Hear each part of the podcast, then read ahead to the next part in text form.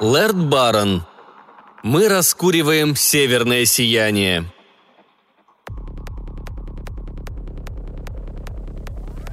Белый дьявол. Мальчишка проснулся ночью. Однако ему хватило самообладания не пошевелить даже мышцы под одеялами из шкуры леопарда и яка. Не поворачивая головы, окинул взглядом скудно освещенную спальную ячейку. Факел потрескивал в своем расположенном в углу гнезде. Иней покрывал порог входной двери. Ветер теребил закрытое ставнями окно, внутрь проникал снег, пылью покрывавший подоконник. В ногах его постели сидел или крючился на корточках незнакомец. Убийственный холод явно не смущал его. На нем был костюм из братьев Брукс. К левому нагрудному карману пришпилена красная гвоздика. Коротко подстриженные черные волосы отливали полированным металлом. Его можно было назвать противоестественно привлекательным или же наоборот, в высшей степени отвратительным. Он проговорил. «Меня зовут Том. Привет, сынок». Маслянистая кожа, глаза его и голос не были похожи на человеческие. Выглядеть и говорить так, как он, мог бы и оживший пластмассовый в полный рост манекен. «Сифу хорошо запугал тебя. Твоя проблема присуща всем приматам и заключается в том, что ты и есть примат». «Кто ты? Ты друг Сифу?» Мальчишка был испуган.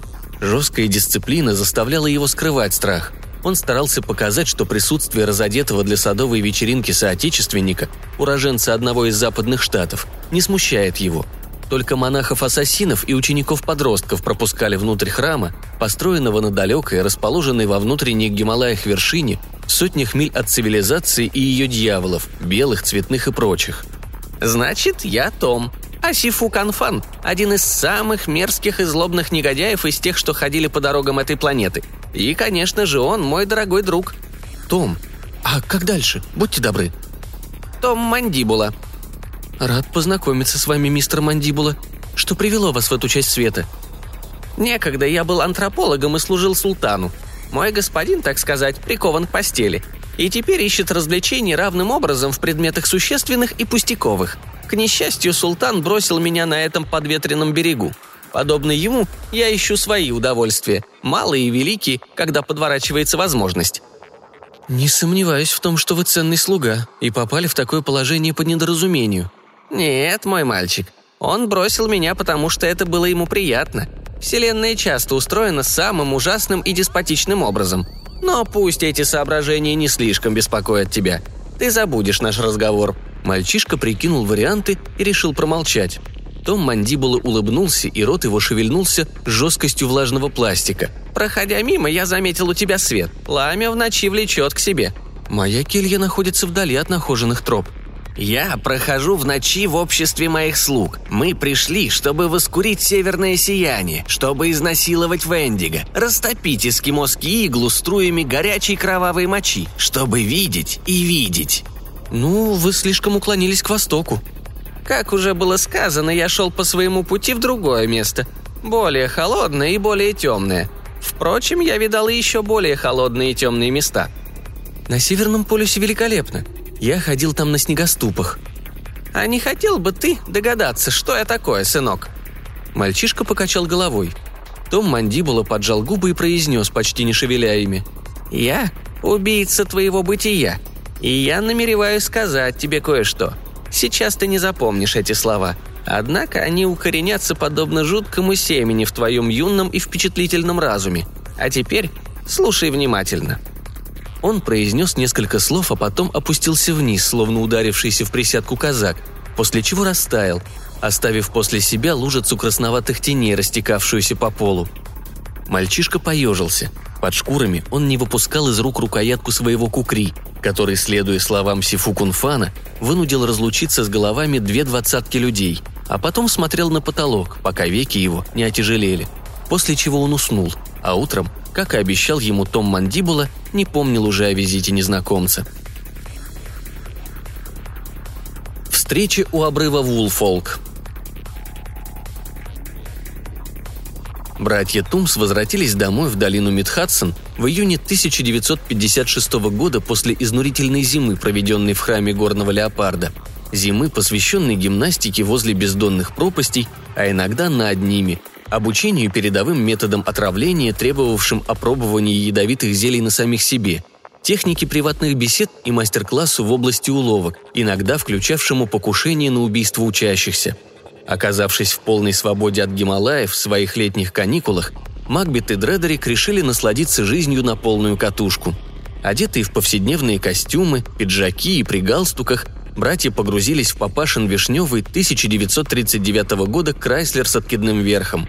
Мак прихватил из кухни полторы бутылки виски Гленротс 18. Дред свистнул блок Old Gold и третье или четвертое по степени привязанности папаши ружье для охоты на оленей. Берриан Лохинвар, седой легионер, а впоследствии дворецкий, не стал спрашивать, куда и почему.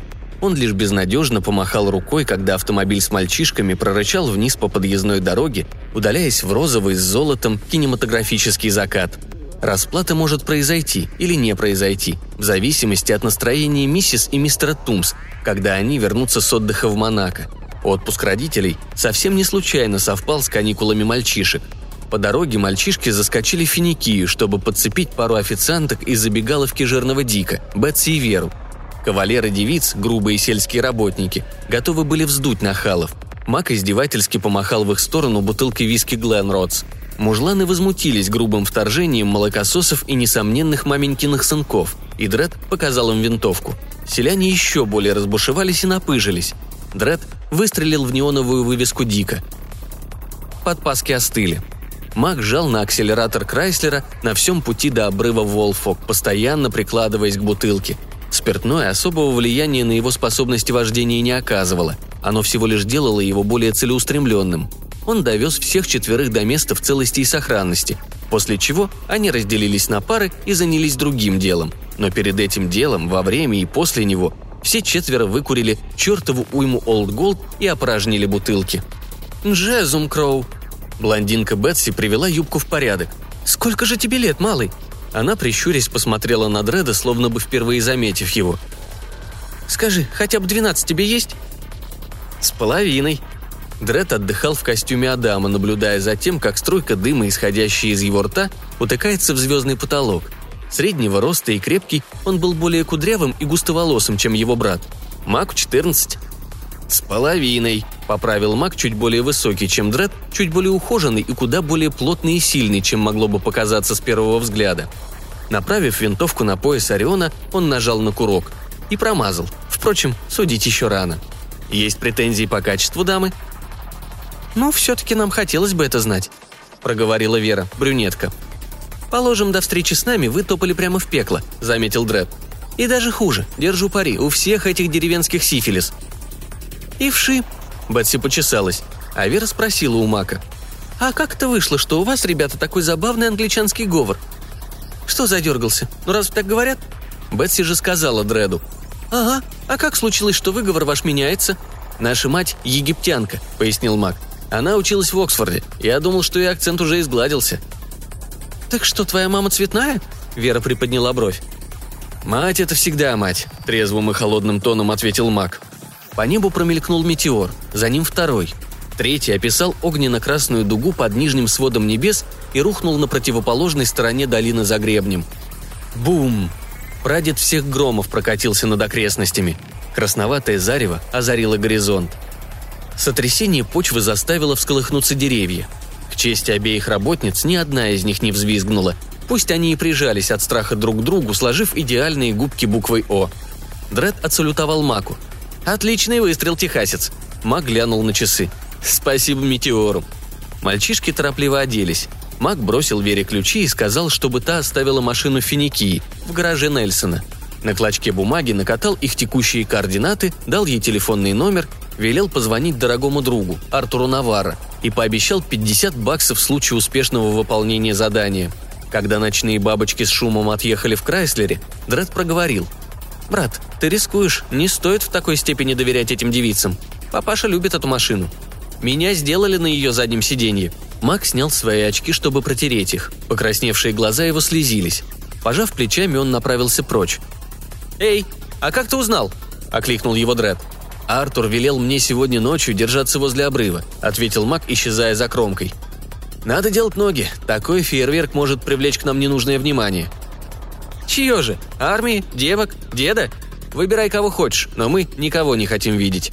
Дред разочарованно взмахнул руками. «А я-то думал, что мы забрались сюда, чтобы в ночь с пятницы на субботу всласть покуролесить и отдохнуть. А у тебя, видишь ли, высший мотив был припрятан в рукаве». Ответа не было. Он вздохнул и отправился следом за старшим братом.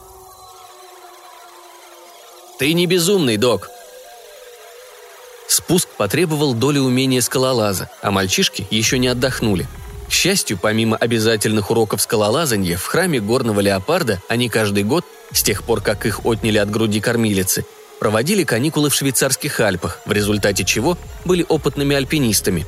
Мальчишки с шиком спустились вниз, заработав несколько ссадин из-за темноты и потратили в два раза больше времени на пересечение заросшего травой поля и подъем на противоположный гребень. «Мак, это у нас приключение такое. В меня кто-то будет стрелять? Или меня снова похитят? Запрут в чемодан и бросят в море? Или над нами ставят эксперимент с гормонами роста? А может, за нами гонится маньяк в полном снаряжении механического Вервольфа? На мой взгляд, у нас как раз получается приключение». «Эге, оно самое», — ответил Мак. Посреди рощицы, образованной соснами и платанами, некоторые ветви которых еще тлели зеленоватым пламенем, оказалась неглубокая, заполненная дымом впадина — в середине кратера поблескивал металлом корпус какого-то отчасти ушедшего в грунт космического объекта. «Ну, это ясен день не метеорологический воздушный шар», — заявил Дред. «И поскольку нас уже третий год как не запускает ничего, кроме самолетов и ракет на низкую околоземную орбиту, остается один вопрос. Чей это спутник? Наш или их?» «Но это никакой не спутник». «А что еще? Подожди-ка. Санта-Толедо. Значит, это чужой? Поздравь меня с Нобелем!» Нобелевку не вручают за острый приступ идиотизма. Маленькие зеленые человечки не существуют, должен тебя разочаровать. Книга о внеземной жизни ни хрена еще не закрыта. Скажи ни хрена еще раз и получше по губам. Это наша штуковина, Дред. Фирма Sword Enterprises проложила путь дальше любых спутников. Ты бы знал это, если бы удосужился прочитать научно-исследовательский отчет. Прости, но я слишком занят превращением собственного тела в совершенную машину для войны и любви, я знаю только, что НАСА любит какую-то Нэнси. Поверь мне, избранный правительственный подкомитет прекрасно знает о ней. Кто, по-твоему, выхаркивает треть нашего исследовательского капитала? Когда дед говорит про иностранных инвесторов, он имеет в виду фирму в Лэнгли. Мак раскурил сигарету и оперся ногой о камень. Подсвеченный красным дымок заклубился в стеклах его очков. Согласно нашей программе XR, в 1952 году был разработан зонд дальнего действия NCY-93. Так что перед тобой, Нэнси, парень, экспериментальный вариант, насколько я слышал. Наверное, это дед научил ее работать. Дед был более известен миру под именем Данцик Тумас, патриарх восточных Тумасов, затворник и промышленник, которому принадлежала основная доля международного конгломерата Sword Enterprises. Кроме того, он руководил исследовательскими работами в области космической техники. Хм, мой компас взбесился. Мой тоже. Мини-компас Дреда был прикреплен цепочкой к его швейцарскому армейскому складному ножу. Стрелка его лихорадочно вращалась. Странно так. Я бы ожидал, что она должна указывать на эту болванку, если что. Такая глыба металла должна создавать ложный северный магнитный полюс. Да, странно. Маг зажал двумя пальцами собственное запястье и подождал. Учащенный пульс. Волосы стоят дыбом. Возможные слуховые галлюцинации. Возможно, объясняются нытьем моего брата. Это объект генерирует сильное электромагнитное поле. Надеюсь, не ионизирующее. Галлюцинации? У меня нет никаких галлюцинаций. Во всяком случае, надеюсь на это. А может и нет. Ты слышал тут что-то? Сосновые иголки трещат? Звук, похоже, нормальный. Значит, деревья горят, так? Сомневаюсь, чтобы ты был в состоянии уловить разницу после такого количества виски. Пошли-ка, ветер меняется. Не хотелось бы получить дозу радиации перед завтраком. Они отправились против ветра и укрылись под навесом мертвых корней сосны. Дред не стал докучать брату расспросами относительно зонда, а также Sword Enterprises, совершенно секретной космической программы, которую посвященные именовали экстратеррестриальной разведкой, сокращенной XR – Мак отказывался говорить, когда не желал этого, и в данном случае стиснутые губы и сузившиеся глаза непосредственно указывали на то, что говорить он не хочет. Выражение это появлялось на лице старшего брата всякий раз, когда он сражался с углами, вычислениями и тревогой. Никто не волновался напряжение Мака, если не считать, наверное, папаши. Дред курил и пытался прикинуть размеры зонда по величине тормозной дорожки и выступающей части аппарата. Наконец, Артур Майло Навара явился за ними и избавил братьев от фатального созерцания собственных пупов. Семейство Навара не было столь же состоятельным, как Тумсы. Луис, отец Артура, возглавлял инженерную корпорацию Sword Enterprises и посему был наделен существенной мерой средств и привилегий. Артур с отличием закончил колледж Грейвса.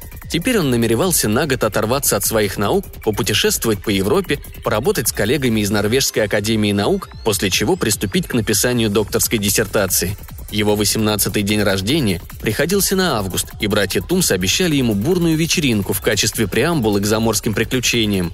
Мак обращался к нему за помощью в тех случаях, когда нуждался в больших мозгах или в божественной мускулатуре. Вполне возможно, что Артур был самым смышленым парнем во всем штате Нью-Йорк. Трудно было сыскать парня умнее за пределами кружка его друзей и приятелей. Он напоминал танк Шерман в своем обыкновенном мундире. Джинсы от Кархарта, без куртки и солдатские ботинки – Низколобый обладатель массивной челюсти и шеи, мрачный и неразговорчивый, он идеальным образом исполнял роль тупого болвана. И только немногим удавалось осознать, что на своем жизненном пути им довелось столкнуться с юным гением, а не профессиональным боксером. При том, что он был не скор на гнев, довести его можно было очень просто. Крикнуть «Ты не безумный, док!» Артур коллекционировал всякие журналы комикс, записывал каждую радиопостановку, в которой присутствовал этот бульварный персонаж. Однажды он даже попытался составить бронзирующий раствор. Лица, обладающие здравым смыслом хотя бы на йоту, не заметили фиаско. «Привет присутствующим на месте катастрофы. Добрая давалка известила меня о том, что пара олухов опять попала в затруднительное положение», Артур тяжелым шагом вступил на лужайку. Его сопровождали двое из пяти младших братьев – Роналдо и Джерард, а также слуга Каспер, по слухам, перековавшийся команда Waffen-СС. Члены спасательного отряда были облачены в отражающие защитные костюмы и несли в руках ящички с приборами и инструментами. Артур немедленно распаковал дозиметр и старательно обошел место происшествия. Потом снял шлем и обследовал выглядывавшую из земли часть корпуса. «Чисто!» и отдал приказ компаньонам. Каспер и оба мальчика с криками и лопатами приступили к делу и скоро расчистили широкую полосу гладкого и обожженного металла. Мак и Дред спустились вниз и присоединились к общей забаве. «И что ты думаешь об этом?» – спросил Мак. Относительно высокий и крепкий юноша, он казался ребенком рядом с Артуром Наваром. «Думаю, что нужно смотаться, прежде чем дойдет до беды», – проговорил Артур. Дред взволнованно вздохнул. «Скажи, ради бога, кого мы ждем?» «Должно быть армейских», – предположил Мак. «Я думал, что ты знаешь». «Не знаю, но делаю разумное предположение», не уверен в том, что здесь замешаны военные. По чести говоря, не уверен ни в чем. Артур открыл крышку ящика с инструментами и выбрал профессиональную ручную дрель. Я всю ночь следил за каналами. Зонд этот спроектирован так, чтобы избежать обнаружения радаром. Ни полслова от армии или ВВС, что означает, что стелс-система функционировала великолепно. Однако они действуют. 20 минут назад Роналдо засек треп на аварийной частоте. Он кивнул братцу, коротко улыбнувшемуся сквозь ручейки пота. Сперва я подумал, что во всей истории замешан лабрадор. Парни из циркона выкрали целую кучу наших технических достижений и увели достаточное количество светлых голов, и потому они вполне могли располагать кодами, позволяющими проследить движение этого милого малыша. Он вставил в патрон сверло длиной с его собственную руку и нажал на пуск. Мотор заверещал – Однако в цирконе не имели ни малейшего представления. Установка, которую прослушивал Рон, не сумела заметить зон. Циркон перехватил тайный сигнал по обходному каналу от какой-то совершенно непонятной инстанции, абсолютно мне неизвестной. Соперничающие корпорации, ЦРУ, деревенских радиолюбителей, кого угодно. «Шикарно!» – воскликнул Мак, взводя затвор винтовки. «А как насчет моего деда? Конечно, делом занимается прежде всего XR, мы разыскиваем не Нэнси по двум причинам. Во-первых, она должна плюхнуться в Атлантику в соответствии с планом полета. Во-вторых, запуск отложен до 11 июня. «Эй, не вешай трубку», – проговорил Дред. «То есть до следующей недели. А это значит, что зонд был запущен раньше срока и в тайне». «Подожди, подожди-ка. Если только мы не говорим о нескольких аппаратах. Череп разваливается», Нэнси никто не запускал. У Sword Enterprises ресурсов больше, чем у самого Бога. Однако даже мы не можем позволить себе разработку нескольких космических ракет подобной сложности. Отлично, значит, этот вариант невозможен. Совершенно верно. Отойдите-ка, друзья. Артур нацепил на глаза сварочные очки. Он рассверлил рядок заклепок, заменил сверло и вынул болты. Снял небольшую пластину, под которой оказались печатная плата и переключатели, которыми он принялся щелкать в различном порядке, пока где-то внутри зонда не прозвучал тревожный сигнал, и на корпусе откатилась назад овальная крышка шириной в ладонь. Запустив руку в лабиринт проводов, Артур извлек из него пару трапециидальных трубок длиной примерно в ярд каждая, изготовленных из прозрачного стекла, прошитого черными завитками и блестками. Каспер завернул трубки в огнеупорную ткань. В просветы между ветвями пробивался рассвет, и его холодный красноватый свет по непонятной причине встревожил Мака. «Пора делать ноги», — проговорил он, как только были убраны все инструменты. «Да, пора становиться на крыло», — отозвался Дред. «Не могу справиться с мандражом». Большой Бен Компания протрусила четверть мили до того места, где их ждал двухтонный сельский грузовик с брезентовым верхом, в который погрузились все — Каспер вел машину через подлесок и заросли бумажной березы, сосны и тутовника, пока не выехал на грунтовую дорогу, тянувшуюся по дну долины и выходившую в конечном счете на шоссе. Все сошлись на том, что трофей следует доставить в дом Мака и Дреда. Ни одно другое место, кроме штаб-квартиры корпорации, не представляло большей безопасности, но обращаться туда следовало в последнюю очередь, поскольку доктор Боул и глава службы безопасности Нейл потребуют объяснений – Каспер объехал Розендейл стороной и выбрался на тайную дорогу, тоннелем прорезавшую хребет Шавангук и выходившую к огромному старому амбару, служившему клубом мальчишкам, находившемуся на заднем краю земельного участка Тумсов. Внутри амбара находились мастерская, лаборатория, компьютер и подвальный склад. Над крышей торчала антенна. Сарай, обшитый снятыми с боевого корабля броневыми плитами и снабженный 30-киловаттным дизель-генератором, выглядел как перспективный командный пункт. «Друзья мои, я совсем ничего не понимаю», — заявил Дред. «Ты в стельку пьян», — отозвался Мак. «И ты тоже, братец». «Никто из нас не знает подробностей», — проговорил Артур, глянув на Мака. «А ты заметил, какие тонкие здесь кристаллы? Полученные в геокамере, спроектированные и выращенные особым образом. Я видел эти трубки, когда их помещали в главный компьютер. Извлеченные нами были вполне зрелыми, когда инженеры устанавливали их в Нэнси. А это значит то, что сейчас они должны оказаться полнее и тяжелее. Потом есть еще такая вещь, как состав. Обесцвечивание материала свидетельствует о насыщении его информацией. Видел, но понять трудно. Ошибка? Систему проектировал мой отец. Его схематика безупречна. Я подробно изучал ее. Помести эти трубки под микроскоп, и я докажу, что ты вправе доверять своим лживым глазам. Страдание, написанное на лице Мака, сделалось еще более горьким. Согласно расчетам, во время 18-месячного полета аппарат должен был, ну, должен еще, совершить облет Плутона и вернуться обратно. Выглянуть из-за края нашей планетной системы и окунуться в пустоту. Даже если Нэнси без перерыва снимала информацию со всех расположенных на борту датчиков и камер, кристаллы располагают достаточной емкостью для того, чтобы функционировать в течение многих десятилетий – Насыщения не должно быть, и то, что оно обнаружено, выходит за пределы постижимого. Именно так, мистер Макбет. И какой же вывод вы можете сделать из этих фактов? Вижу два невероятных следствия. Первое гласит, что Нэнси каким-то образом нарушила теорию относительности и совершила путешествие со скоростью большей скорости света, перемещаясь при этом во времени. Второе свидетельствует о том, что, невзирая на очевидный парадокс, она провела в пути много дольше, чем следует из расчетов наших ученых. «Эврика», — сухим тоном проговорил Артур. «Судя по расходу ячеек памяти, этот зонд путешествовал за пределами системы несколько столетий». Изложено прямо и разумно, однако я отказываюсь принимать эту гипотезу. «То есть?» «Мне не нравится следствие из нее», Мак похлопал по массивной лапе своего друга. И по этой причине ты производишь умственную работу, а мы гипертрофированно реагируем на нее. Убеди меня, Ар. Изложи свою мысль приемлемым образом. После того, как я сам смогу убедиться, что это так. «Подожди-ка, парень», — обратился к Артуру Дред. «То есть вы не следили за Нэнси?» «Как всегда. Мой телескоп и радиоприемник много мощнее тех, которые можно отыскать в обычных домах. Но несмотря на это, Найти Нэнси было в статическом отношении более трудно, чем найти среди прочих отдельную песчинку на песчаном пляже. Я выбрал неортодоксальную стратегию. Чуточка интуиции, капелька удачи, и все сошлось. Но если посадка должна была производиться в океан, я не понимаю твою идею. Ты предложил Маку провести нынешнюю ночь рядом с долиной Вулфолк, и тут бабах, Нэнси валится с неба почти на наши головы. Что отсюда следует? И, кстати, почему бы нам не отвезти эти кристаллы в штаб-квартиру? Нейл, конечно же, задаст нам хорошую трепку, но у деда глаза вылезут на лоб. Нам выдадут награду за то, что мы обнаружили зонт раньше Лабрадора, и прежде чем какие-нибудь загадочные злодеи стырили ее.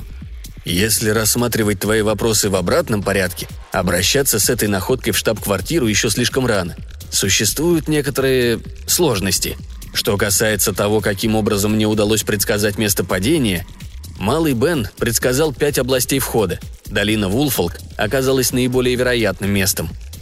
«Ты имеешь в виду Большого Бена?» Мак снял очки.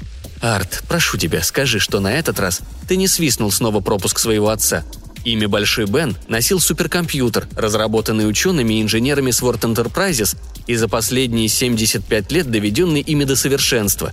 Основной блок его занимал внушительное подземное помещение, расположенное под штаб-квартирой корпорации в Кингстоне, Нью-Йорк. Доктор Аманда Боул, директор научно-исследовательского отдела, и доктор Навара довели ББ до той точки, когда машина превратилась в подобие искусственного интеллекта. Большой Бен, запатентованный концерном Sword Enterprises, как многие из прочих его технических достижений, работал внутри изолированной сети. Дед и доктор Боул самым жестким образом ограничивали доступ к компьютеру. И в случае явления незваных гостей, промышленных шпионов, иностранных диверсантов и любопытных подростков, охране подземелья было указано сперва стрелять на поражение, а объяснение спрашивать потом. «О боже», — проговорил Дред, — «у охранников нет чувства юмора. Оно у них основательно запылилось». «Или даже хуже», — Артур загадочно ухмыльнулся. «Доктор Боул поклоняется Евгенике, и добровольцев у нее не хватает». «Нет, про малого Бена. Потерпите немного, и я все покажу». Мак посмотрел на Артура и его команду, уже выгружавшую из грузовика разнообразное оборудование и приготовлявшую его к использованию. Чтобы извлечь из Нэнси информацию и должным образом обработать ее, необходим интерфейс. Наш компьютер слишком примитивен для столь тонких работ. Приготовьте темную комнату. Я настрою голографический проектор, чтобы доставленную Нэнси информацию можно было рассматривать в трех измерениях.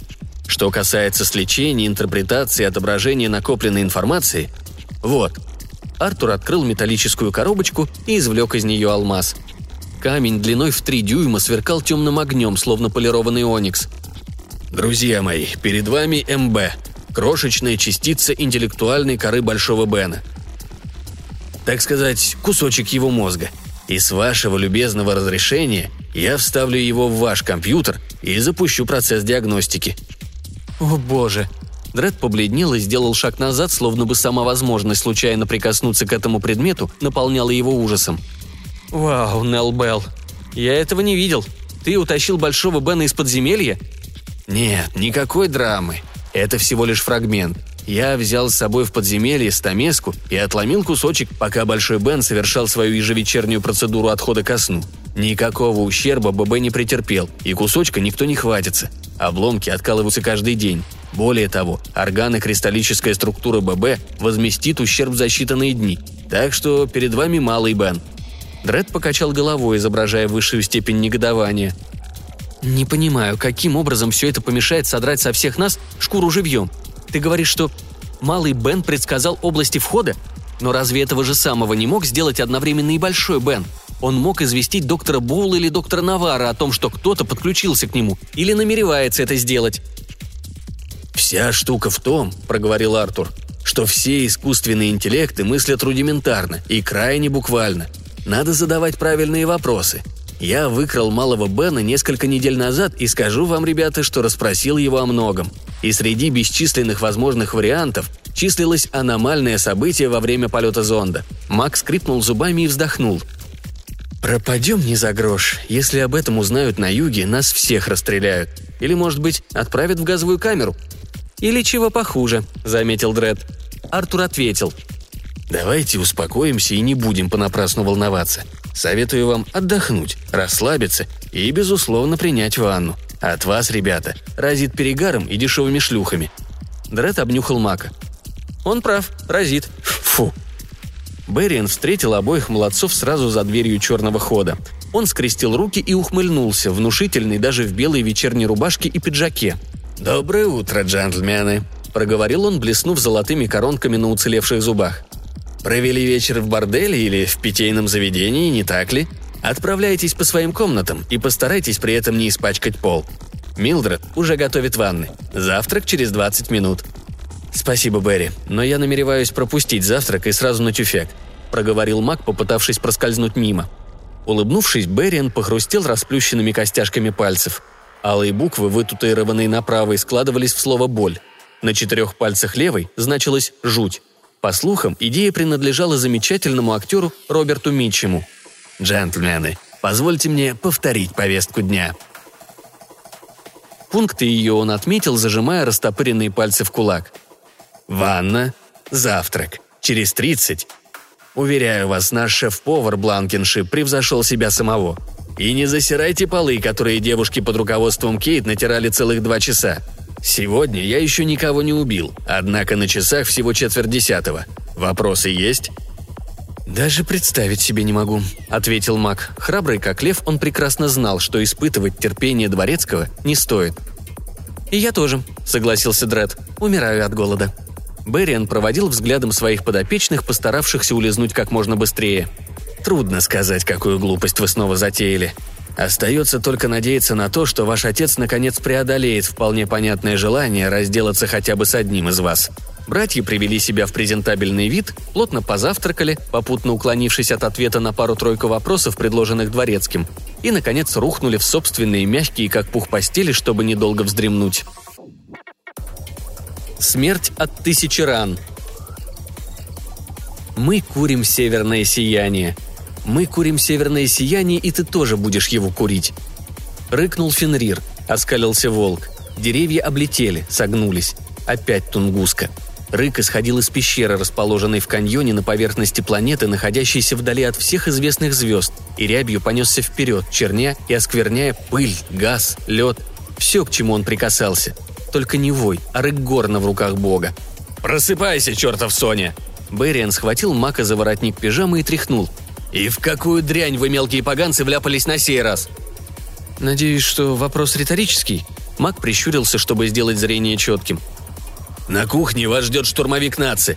Компанию ему составляет мистер Бланкеншип. Возможно, этому есть какое-то объяснение. За плечами Берриена и реформированных нацистов скрывалось долгое и бурное прошлое, подробности которого было посвящено только высшее руководство. В самом деле. Молись всем богам, которым ты поклоняешься в храме горного леопарда, чтобы я нашел твое объяснение удовлетворительным. И предупреждаю, только чрезвычайно сомнительная причина может оправдать присутствие в этом доме Гера Каспера, живым и не истекающим жизненно важными флюидами. «Откровенно говоря, я разделяю ваш пессимизм», — проговорил Мак. «И по этой причине не намереваюсь ничего объяснять». Ускользнув из-под лап дворецкого, он рванул в сторону кухни по просторным коридорам особняка, бросив через плечо. «Дред, бери ноги в руки! Берри вышел на тропу войны!»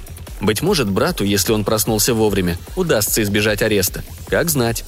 Каспер в черном полевом плаще, кожаных брюках, заправленных в до блеска начищенные высокие ботинки, отставил в сторону чашку чая, которую налила ему одна из служанок, и стал на вытяжку. «Гер Тумс! Быстро в сарай!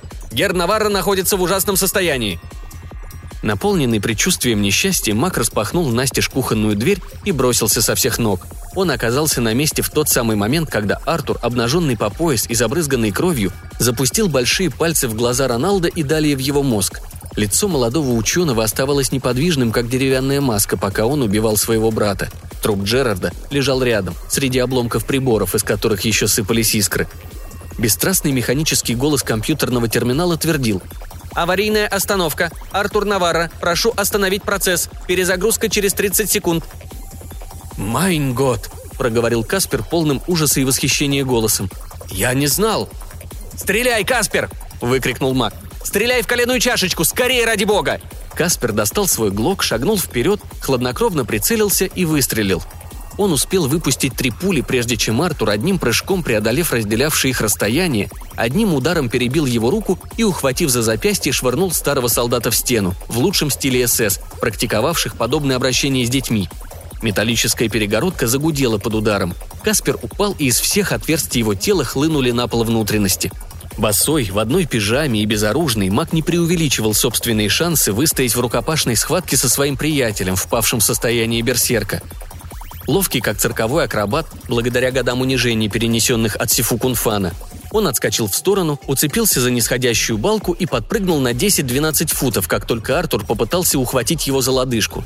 Стропилы как будто бы предоставляли надежное убежище для того, чтобы пересидеть опасность, но только до тех пор, пока Артур не сорвал с болтов рабочий верстак и не швырнул в него. Маг перебросил свое тело на руках в другое место, снаряд просвистел мимо и ударился о балку. В помещении ворвался Берриан с двустволкой десятого калибра. Артур бросил на него яростный взгляд, неспешно согнулся и рухнул. Кровь хлынула из пулевых ран, расположившихся аккуратной группой на его животе. Немец явно не прохлаждался в доме, раз дело дошло до стрельбы. «Ох, Артур!» Спрыгнув на землю, Мак опустился на колени возле своего друга и попытался зажать рану руками. «Потерпи, друг, мы тебя заштопаем». «Скверные раны», — проговорил Берри, опуская ладонь на плечо Мака. «Этот парень не жилец».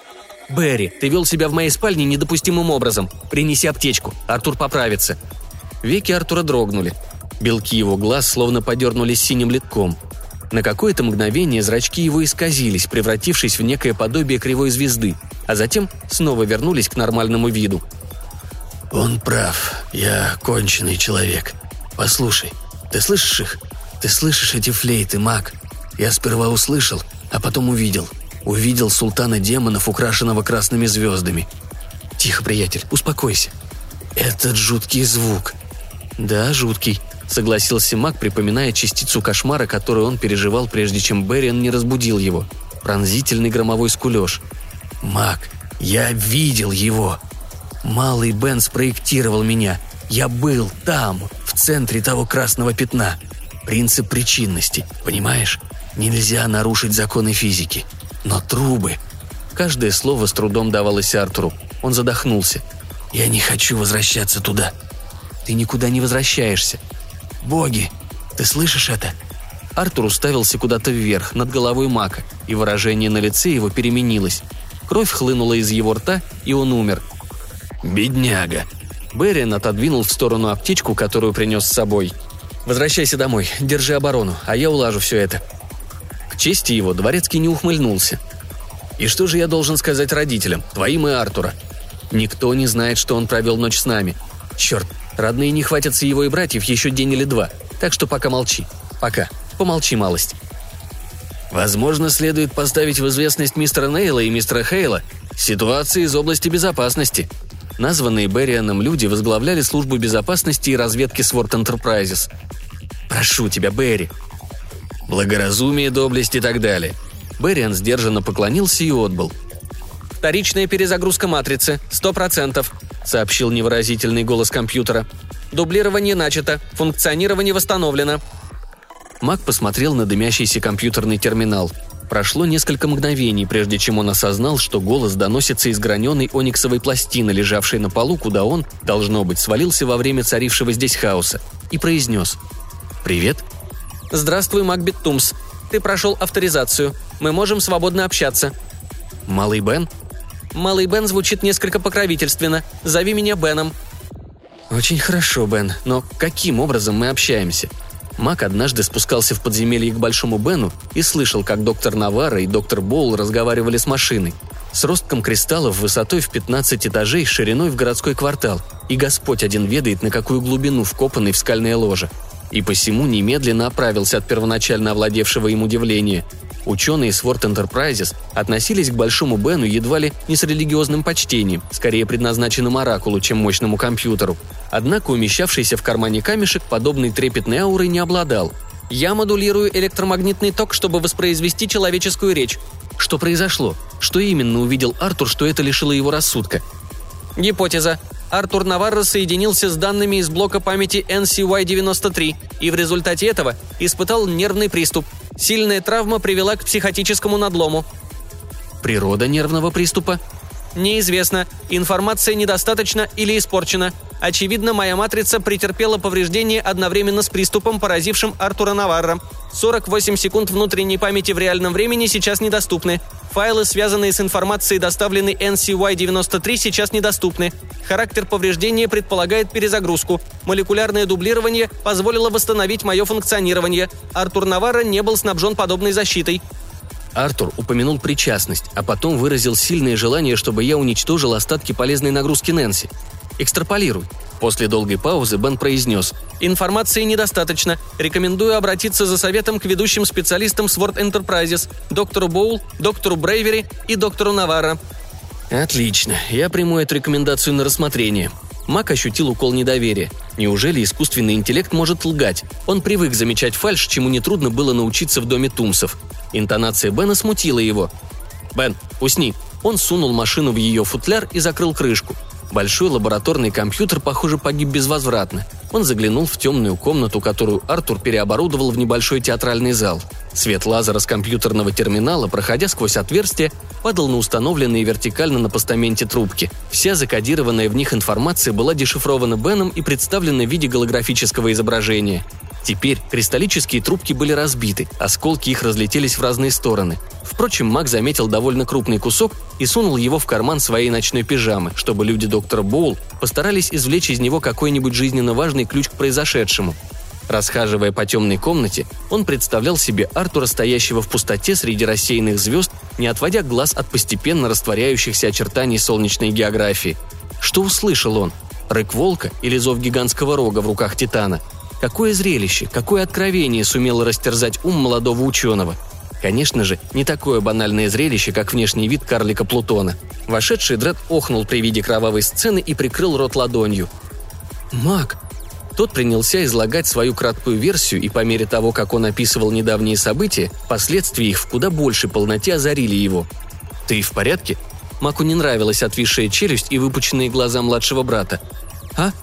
Да», Дред кивнул и отвел взгляд от трупов, после чего мужественно улыбнулся. «Видел и похуже. мы с тобой еще и не такое видели, так?» Мак открыл шкафчик, достал из него дешевый спортивный костюм, какую-то обувь и переоделся. Он представил себе храм горного леопарда и те ужасы, которые им приходилось переносить каждую зиму после того, как ему исполнилось 9 лет. Сифу Кунфан называл свою программу обучения несовершеннолетних учеников «смертью от тысячи ран», один из троих студентов непременно погибал, часто в результате хитроумнейших и коварных ловушек. Лишение, голод, драки не на жизнь, а на смерть, отравленные пирожки из рисовой муки. В продутом ветрами студенном храме, расположенном на одной из гималайских вершин, делавшем ситуацию еще хуже. Взяв себя в руки, Дред произнес «Причинность? Законы физики?» В подобные мгновения я всегда жалею о том, что не уделял достаточно внимания науке – Подумаем лучше о том, что делать дальше. Берин уже вскрывает вены. Мысль о том, как отреагирует отец, повергает меня в дрожь. Надеюсь на то, что ты придумаешь какой-нибудь план. Иначе мы точно спеклись, как гусь в духовке. Я придумаю план, обещаю тебе. Ну, будь супер хорошим мальчиком. Ах, Дред, это не моя специальность. Возможно, настало время войти в логово льва и вывести деда на арену. Он может оказаться в убийственном настроении. Вспомни жуткую участь кузена Брюса. Дед всегда находится в убийственном настроении. Брюс определенно наткнулся на него в плохой день. И тут зазвонил висевший на стене телефон. Гора Даркманса. Мак ответил. «Берри?» «Доброе утро, Макбет», проговорил Кассиус Лабрадор, главный управляющий концерна Циркон Unlimited и самый опасный соперник Sword Enterprises. Голос его потрескивал, как у родителей, когда папа и мама говорят из-за моря по ненадежной линии. «Предлагаю переключиться на видеосвязь». Даже так? Нужна была храбрость, чтобы ставить жучки в моей недвижимости. Уже произнося эти слова, Мак оглядывался по сторонам, разыскивая скрытые микрофоны и камеры. Сейчас существенно только время. Воздержимся от скучных расспросов. При всем мраке сегодняшнего дня приближаются еще более ужасные события. Однако самый жуткий исход, возможно, еще удастся предотвратить. Слушаю вас, мистер Лабрадор. Я все скажу. Для начала, тебе грозит смертельная опасность. Агенты врага знают, что вы извлекли некие компоненты из NCY-93. Рано или поздно они нанесут вам визит. Пожалуй, я рискну жизнью и останусь на месте. Ни одна из ваших крыс не посмеет напасть на наш дом. Это война. Корпорации не участвуют в этой войне, сынок, за исключением моей. А я только хочу помочь. Эти люди – религиозные фанатики, поклоняющиеся неземному владыке, которого они называют Азато, демон-султан. Они не признают договоров. Фанатики? Круто. Азатот – это что-то знакомое. Полный указатель богов содержит 30 тысяч имен. Он присутствует там под несколькими. И тебе остается только одно – как можно скорее в имитации из дома и встретиться со мной возле Даркманс Хэнджа.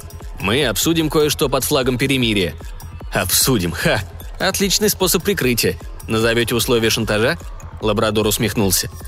«Едва ли. Я намереваюсь предложить вам информацию относительно вашего затруднительного положения, куда более сложного, чем это может показаться. Информация предоставляется бесплатно и без условий. То есть мы должны предать себя в ваши руки. Мечтайте далее, сэр». Дред, ориентируясь по произнесенной маком половине разговора, произнес «Лично я не имею никакого желания оказаться под пыткой в заключении или стать объектом эксперимента. Еще раз. «Выбирать вам, Макбет. Оставайтесь у себя дома и ждите, пока не приземлятся эти ребята. Если вас не прикончат фанатики, это сделает ваш дед. Он любит находить козла отпущения. Но если мы встретимся у Хэнджа, я окажу вам всю помощь, которая в моих силах». Трубка умолкла. Ругнувшись, Мак обратился к Дреду. «Лабрадор утверждает, что располагает ценной информацией, имеющей отношение к нашей ситуации. Циркон присоединился к нашей домашней линии. Негодяй. Око за око. «И мы едем на эту горку на пикник?»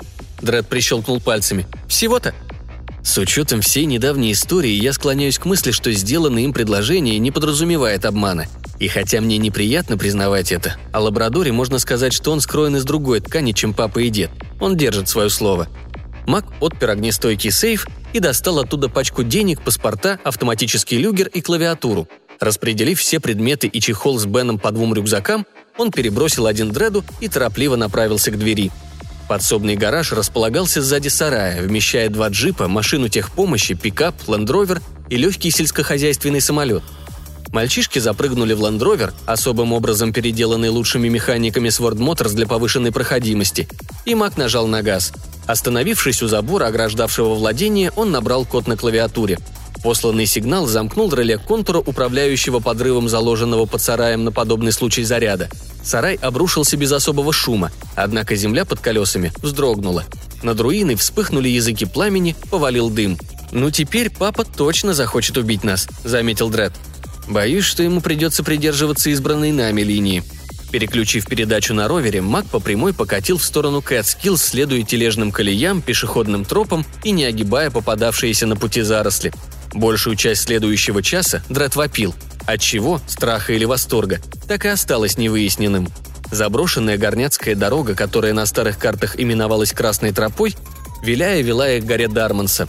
По правую сторону от автомобиля поднимался гранитный утес, едва не втыкавшийся в лес возле двери водителя. Мак жался к скале, обдирая краску с двери Дреда.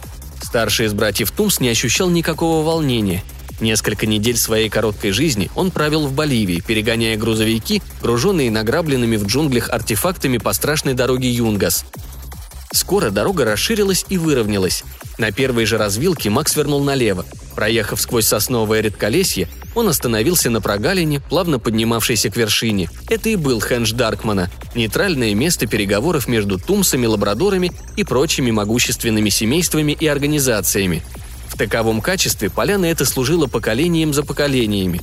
Природа, всегда стремящаяся избавить свои обители от одомашнивающей руки человека, укрыла древний хендж разбросанными вулканами, густыми кустами и мхом.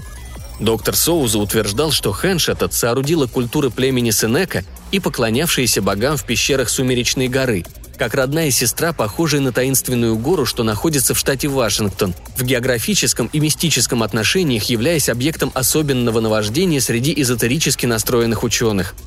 Кассиус Лабрадор с парой приспешников ожидал их наверху внешней опорной стены Хэнджа. Лабрадор не сделался ни на каплю красивее с той поры, когда братья видели его после ссоры на борту транспорта, уже опускавшегося в глубины Желтого моря. Коротко подстриженные светлые волосы, взрытые оспинами щеки, память о бедном детстве, проведенном в Южной Америке, и длинные угловатые конечности. Одет он был наподобие городского туриста, в короткую куртку и брюки хаки.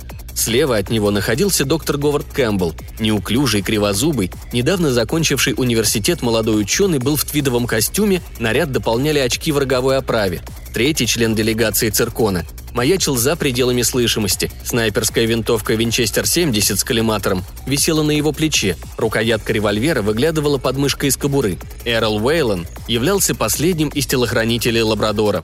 Невысокий, с виду болезненный, однако опасный, как любой подлинный хищник, этот лейтенант морской пехоты служил наемником в дюжине международных конфликтов, прежде чем поставить подпись на контракте с цирконом на выполнение всякого рода грязной работы. На голове его сидела широкополая фетровая шляпа, глаза прикрывали темные очки, одет он был в темную свободную куртку. «Добрый день, ребята! С новой встречей!» Лабрадор приветствовал братьев развязным взмахом руки. «Это Говард Кэмпбелл». «Я читал вашу диссертацию», — проговорил Мак, обращаясь к доктору Кэмпбеллу. «Впечатляющая работа о допотопных курганах Новой Гвинеи. Вы работаете не на ту компанию». «Приятно познакомиться», Доктор Кэмпбелл неловко улыбнулся и промокнул платком спотевший лоб. «Успокойся, Говард», — сказал лабрадор. «Эта почва освещена, никто никого здесь не убивает». «Не сглазьте, мистер Лабрадор», — посоветовал Уэйлон скрипучим гнусавым голосом. Об Уэйлоне было известно, что в соответствии с требованиями своей профессии он был любителем частых кровопролитий и проявлял в этой области незаурядные способности — Оба молодых человека еще не видели его в деле, хотя усомниться в слухах было невозможно, глядя на то, как он, крадучись, обходит периметр, пригнувшись и вынюхивая словно охотничий пес. Уэйлон поднес глазам бинокль. «Передвижение врагов по дороге незаметно. Но мне это не нравится.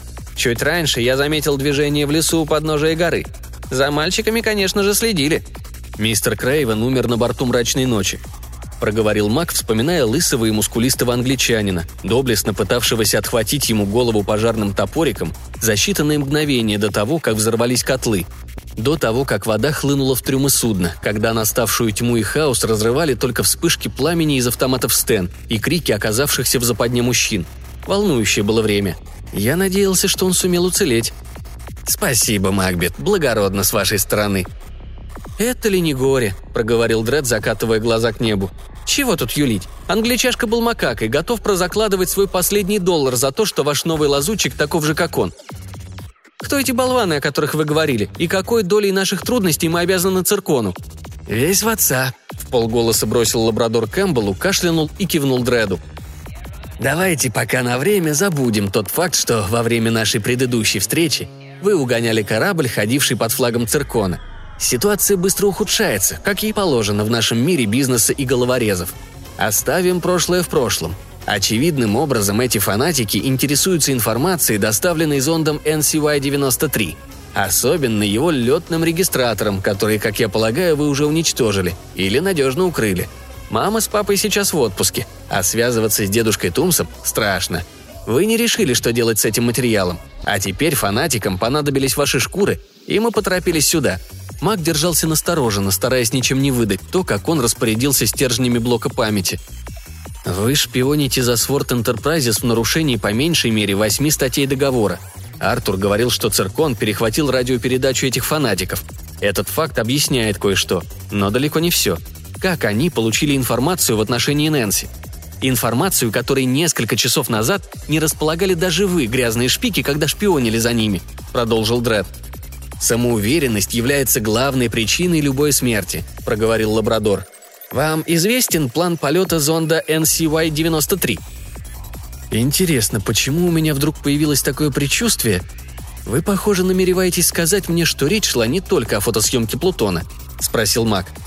«Напротив, именно эту задачу зонд должен выполнить в момент Т минус 6 дней, следуя предположению, что мы рассматриваем гипотетическое событие – к несчастью, NCY-93 не прилетел. Его досветовой ускоритель, использующий осцилляционную технологию, которую вождец самым бесстыдным образом выкрал у Теслы, выходит из строя. Кавитация вызывает каскадный отказ бортового компьютера. Зонд катапультируется за пределы Солнечной системы и, насколько мы можем восстановить цепь событий, влетает в горизонт событий черной дыры и оттуда ныряет в Великую Тьму. «Великую Тьму?» – переспросил Мак. «Неужели ваши родители не... И вы не знали?» Лабрадор явно смутился. «Прошу прощения, поступок, который мне предстоит совершить, отнюдь не лучше покушения на веру ребенка в Санту. Достаточно будет сказать, что зонд пронзил мембрану, отделяющую нашу конкретную Вселенную от вмещающей ее темные крупные ячейки мультигалактической сотовой структуры. Там он пребывает в состоянии свободного падения много веков. И, наконец, некий нечеловеческий разум, вышеупомянутый азотот, выхватывает его из эфира, словно паук муху. Этот разум неизвестными нам средствами возвращает NCY-93 на земную орбиту. Остальное вы знаете. Интересная история, сэр, невольно заставляющая меня спросить, каким образом вы сумели прийти к подобной теории? К сожалению, это наш технологический секрет. «Святое Толедо!» – воскликнул Дред. «Значит, и у циркона есть свой искусственный интеллект». «Устами младенца», – промолвил доктор Кэмпбелл. «Экая хрень!» – выругался лабрадор. Культ демона султана.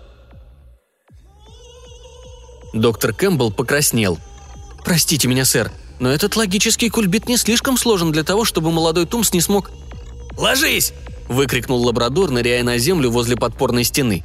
Мак и Дред услышали тонкий и монотонный рокот приближавшегося аэроплана. Из облака вынырнул истребитель биплан и направился к Хэнжу. Раздался синхронизированный с биениями двигателя металлический стук. Это затрещал установленный спереди пулемет. Пули застучали по камню и почве. Братья распластались по земле за кустом, попытавшись принять минимально возможные для человеческой фигуры очертания. Удалившись от Хэнжа на полмили, истребитель заложил крутой разворот и пошел на новый убийственный заход – Уэйлон вскочил на валун и старательно прицелился. Выстрелил, передернул затвор, выбрасывая гильзу, послал в ствол новый патрон, снова прицелился и выстрелил. 70-я модель производит достаточно шума. Самолет накренился и с ревом, но без единого выстрела пролетел мимо, набрал скорость и исчез за деревьями. Через несколько секунд оттуда донесся глухой удар и скрежет ломающегося металла. «Обычно они налетают эскадрильями», – проговорил Уэйлон, когда все поднялись и принялись отряхиваться – «Вопрос как будто бы улажен», — проговорил Мак. «Им не хватило ума для того, чтобы допрашивать нас». «Нет», — возразил Лабрадор. «Фанатики удовлетворятся и тем, что ограбят ваши трупы. Однако мое присутствие смущает их. Соединение интересов Sword Enterprises и Циркона в каком-то деле достаточно, чтобы смутить любого врага. Не торопитесь, мистер Лабрадор.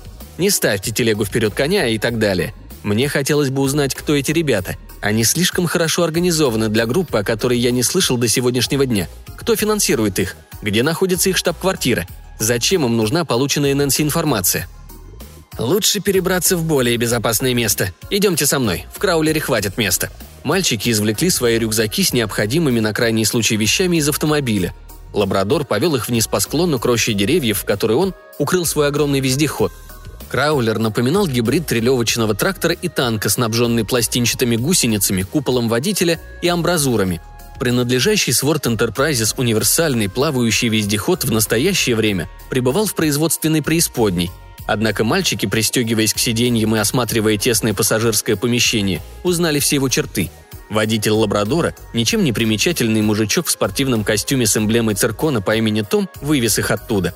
Дизельный краулер оказался в итоге впечатляющим зверем, который принципиально не объезжал тонкие деревья и крупные валуны, когда можно было проехать прямо по ним. Мак проговорил. «А я понял, почему этот самый Азатот показался мне знакомым.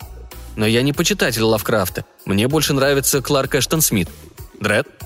Азатот – это безумный бог, который кипит и пузырится в самом центре Вселенной, словно большая старая лужа ядерного шлама», – ответил Дред.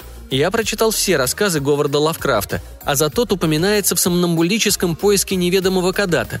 Эти негодяи – культ демона Султана. Ерунда.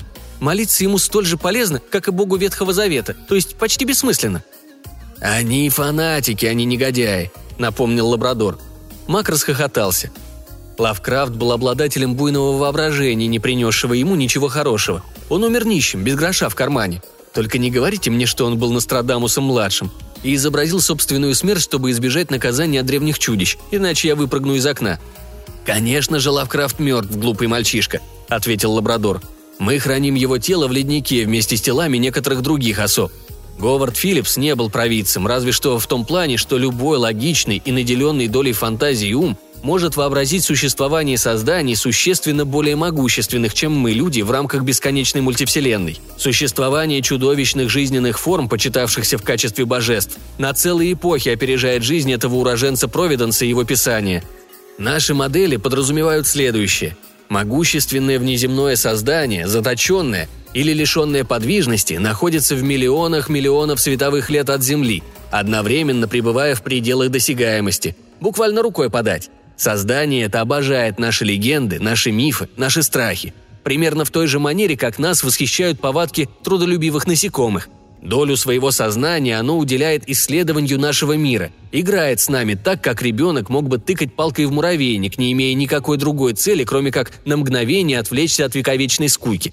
Сущность это может не иметь имени, во всяком случае по нашим людским стандартам. Однако любит Лавкрафта и исследует нас посредством хитроумно вытканных им повествований – Оборотни, волкодлаки не бродят по болотам, как и вампиры, бесы и демоны. Некие злобные и чуждые роду людскому твари с наслаждением манипулируют подобными легендами, чтобы погубить человечество. Так что никакого азотота на самом деле не существует. Впрочем, тварь, изображающая себя азототом, не может не существовать.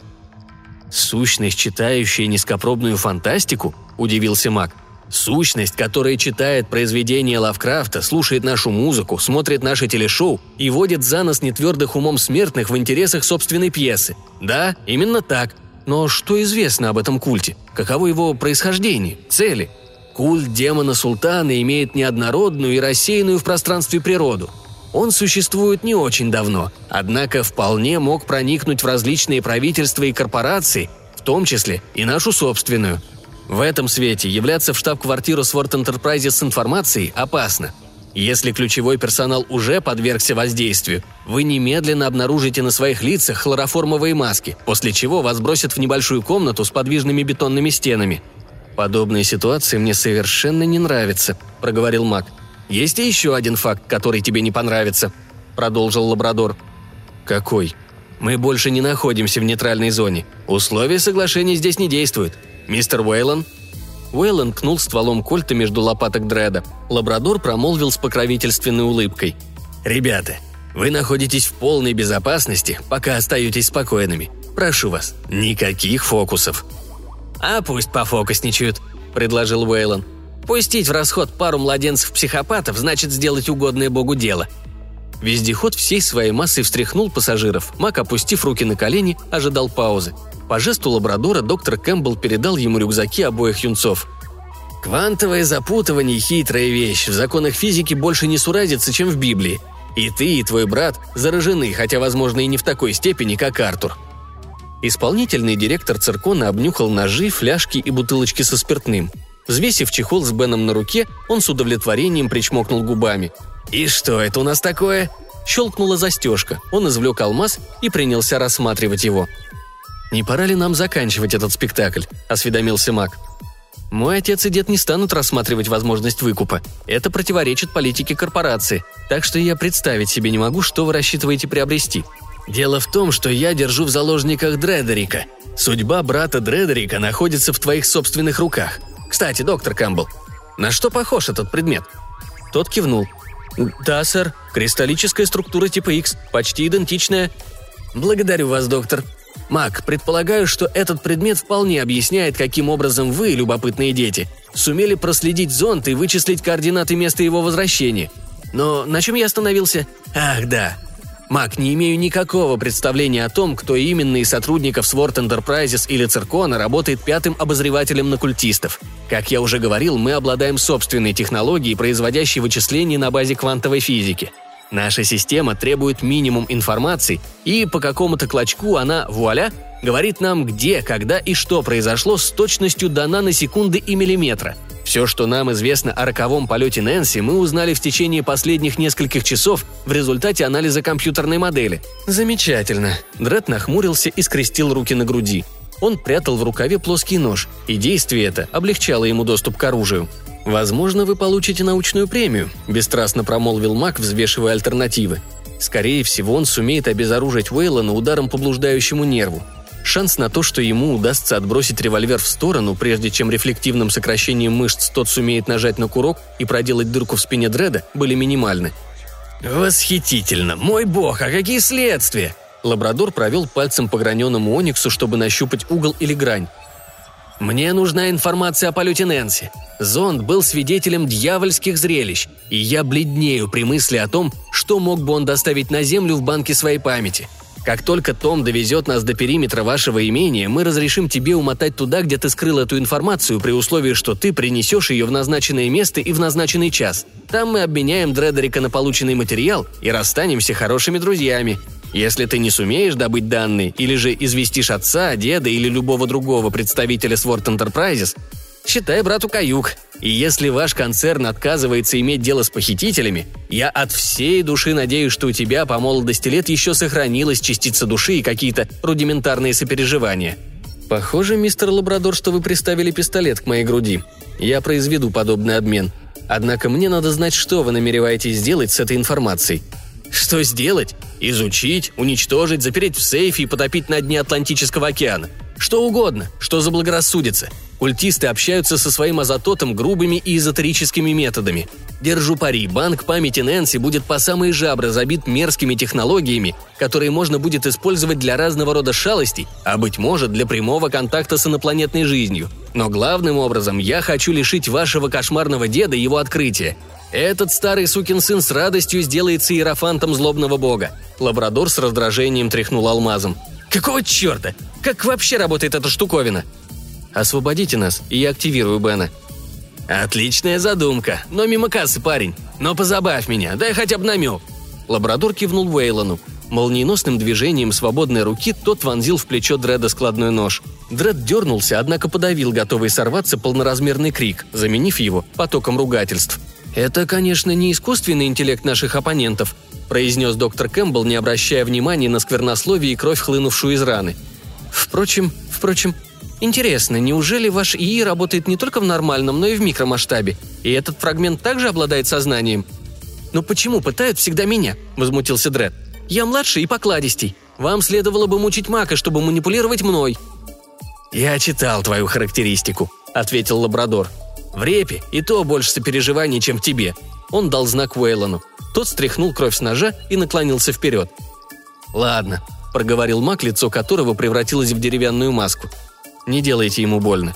Я пойду на сотрудничество. Бен, перейди в активный режим». Алмаз коротко прожужжал. «Привет, Макбет Тумс. Привет, Дредерик Тумс. Привет, мистер Лабрадор. Привет, доктор Кэмпбелл. Привет, мистер Уэйлон. Привет, Том». Бен сделал паузу. Макбет Тумс. Некоторые из присутствующих личностей определены как вражеские оперативники. Мистеру Лабрадору запрещен доступ к моей системе. «Вокализация посредством электромагнитной вентиляции!» – воскликнул доктор Кэмпбелл с блаженной интонацией пьяной школьницы. Выражение на лице его немедленно изменилось. «Мистер Лабрадор, выбросьте ИИ, пока...» Мак произнес. «Бен, успокой неавторизованные персонажи. Не знаю, способен ли Бен превратить электромагнитную энергию в оружие нападения. Распоряжение подтверждаю, Макбет Тумс. Прими аварийную безопасную позу. Assume crash position. Высасыватель душ. Перспектива заработать дырку в спине не особенно беспокоила Дреда до тех пор, пока Мак не обратился к Ии. Младший из братьев Тумс отнюдь не попусту проводил лучшие зимы своей жизни в храме горного леопарда – и в тот самый миг, когда Бен проговорил «подтверждаю», он уткнулся носом в колени и бросился на пол. Грохнул револьвер Уэйлона. Дреда тряхнуло так, словно он взялся за оголенный провод, волосы его стали дыбом. Лабрадор взвыл. Лампочки погасли, кабина погрузилась во тьму. Заскрежетали шестерни, застонал металл. Краулер перевернулся. Пассажиры попадали с мест, и Дред обо что-то ударился спиной. Он парил в глубоком беззвездном пространстве. Где-то вдали, с ужасающей скоростью приближаясь к нему, мерцал и маячил жуткий багровый свет. Неблагозвучным и пронзительным хором гудели рога и флейты. Из пустоты выплыла огромная, не связанная ни с чем ладонь и потрепала его по щеке. «Ты жив?» – поинтересовался маг. «Жив», Дред смотрел вверх, мимо плеча брата, на кружок дневного света и небесную синеву, прошитую лентами веток. Сумрак помешал обоим точно определить участь своих врагов. От лабрадора несло горелым мясом, тело его рассыпалось тлеющими угольками. Мак ударил Уэйлона в шею и либо убил его, либо лишил сознания. Он видел, как доктор Кэмпбелл рванулся вверх, к свету, и, предположительно, растворился в лесу. Водитель Том напоролся на рукоятку переключения передач. Лицо его превратилось в желе после удара о приборную панель. Мальчики вылезли из разбитого купола в передней части машины, остановились в тени поврежденного краулера и попытались отдышаться. Оба оказались ранеными и контуженными. Дред подозревал, что заработал трещину в одном или двух ребрах. Вполне благополучный исход, с учетом всех обстоятельств. Мак достал Бена из кармана куртки и опустил на поросший мхом камень. После аварии он провел несколько полных тревоги мгновений, нашаривая в темноте кристалл ИИ. «Бен?» «Здесь, Макбет Тумс». «Недавно ты упоминал повреждения, нанесенные твоей памяти. Ты сказал, что все связанное с летным регистратором Нэнси и банком памяти было повреждено, и ты претерпел амнезию полное уничтожение архива и серьезное повреждение памяти, локализованное в области информации о полете NCY-93. Правильно. Бен, ты являешься кристаллом X-типа и в таковом качестве был подвергнут ускоренному биохимическому процессу вызревания. Справедливо ли мое предположение о том, что твои поврежденные системы будут регенерировать? И ответил не сразу, но наконец сказал. Да, поврежденные сектора восстановятся через 6 часов. Могу ли я предположить, Мак ударил по Бену незаметно зажатым в руке камнем. Он молотил по кристаллу, пока от него не осталась мелкая пыль, которую он смахнул рукавом на землю, после чего посмотрел на Дреда. Едва ли деду нужно видеть то, что Бен сохранил в своей памяти. «Фигня это, брат. А не поздновато ли тебе превращаться в альтруиста?» «Мне четырнадцать с половиной. Впереди у меня еще достаточно времени». «Серьезно? Ты не начал жалеть меня?» «Нет, лучше поговорим о том, что делать с Нэнси». Дред вздохнул. Это не так просто, однако при известном везении мы можем оказаться на стартовой площадке до запуска. Можно ослабить плитку теплозащитного покрытия или там поменять местами X с Y в системе управления полетом. И бабах! Нэнси не выйдет на орбиту, потеряет мощность или свалится в гравитационный колодец Юпитера, да что угодно. И никакого тебе межпространственного перехода и контакта с инопланетянами. Мак раскурил сигарету. Или, возможно, именно наше вмешательство отправит Нэнси во тьму – Жаль, что Артур больше не может рассказать нам, какой именно сюжет предпочтителен. Ага, а мне жаль, что ты бросил две любимые машины папы. Надо бы вернуть хотя бы ту или другую. Пошли, можем обсудить за полным бокалом. Внемлите ему!» И братья, потрепанные, усталые, обняв друг друга за плечи, поковыляли к дому. После того, как мальчишки отправились в Освояси, но не сразу, из машины выбрался и Уэйлон. Левая рука его болталась, он потерял шляпу. Наткнувшись на ствол сосны, он немедленно потерял сознание – Впрочем, донесшийся из-за кокпита шум оживил его. Водителю неведомым образом удалось сползти с пронзившей его рукоятки. Он повалился на землю, как тряпичная кукла, после чего встал, являя дыру в своем залитом засохшей кровью комбинезоне и поправил свое лицо, большими пальцами придавая костям и сухожилиям новое положение, добившись неплохого результата. Через час-другой все следы повреждений исчезнут. «Привет!» Он припал к лежащему Вейлону, прежде чем тот успел шевельнуться – вывалил наружу язык и слезнул глаза бывшего морского пехотинца. Следующий его поцелуй запечатал уста Вейлона, а резкий и глубокий вдох вобрал все, что стоило сохранить. После приличествующей паузы он перебрался к поросшему мхом валуну, на котором мальчишки расправились с Ии. Потерев тонкие деликатные ладони, он зажужжал. Вокруг, мягко ударяя в лесную подстилку, составленную из иголок и листьев, посыпались мертвые птицы – Осколок обсидианового кристалла вылетел из кустов и сам собой опустился на его ладонь. «О, отец мой, все это для того, чтобы твой сын мог связаться с домом!» Он посмотрел на неровный осколок, бросил его в рот, захрустел и проглотил. Наконец Том выпрямился. «Доктор Кэмпбелл, подождите меня!» И направился в сторону противоположную, той, в которую удалились мальчики. Походка его выровнялась, шаг удлинился – он насвистывал странную и отвратительную для слуха мелодию, и время от времени, взявшись за стволик, одним прыжком огибал небольшие деревца и прищелкивал каблуками –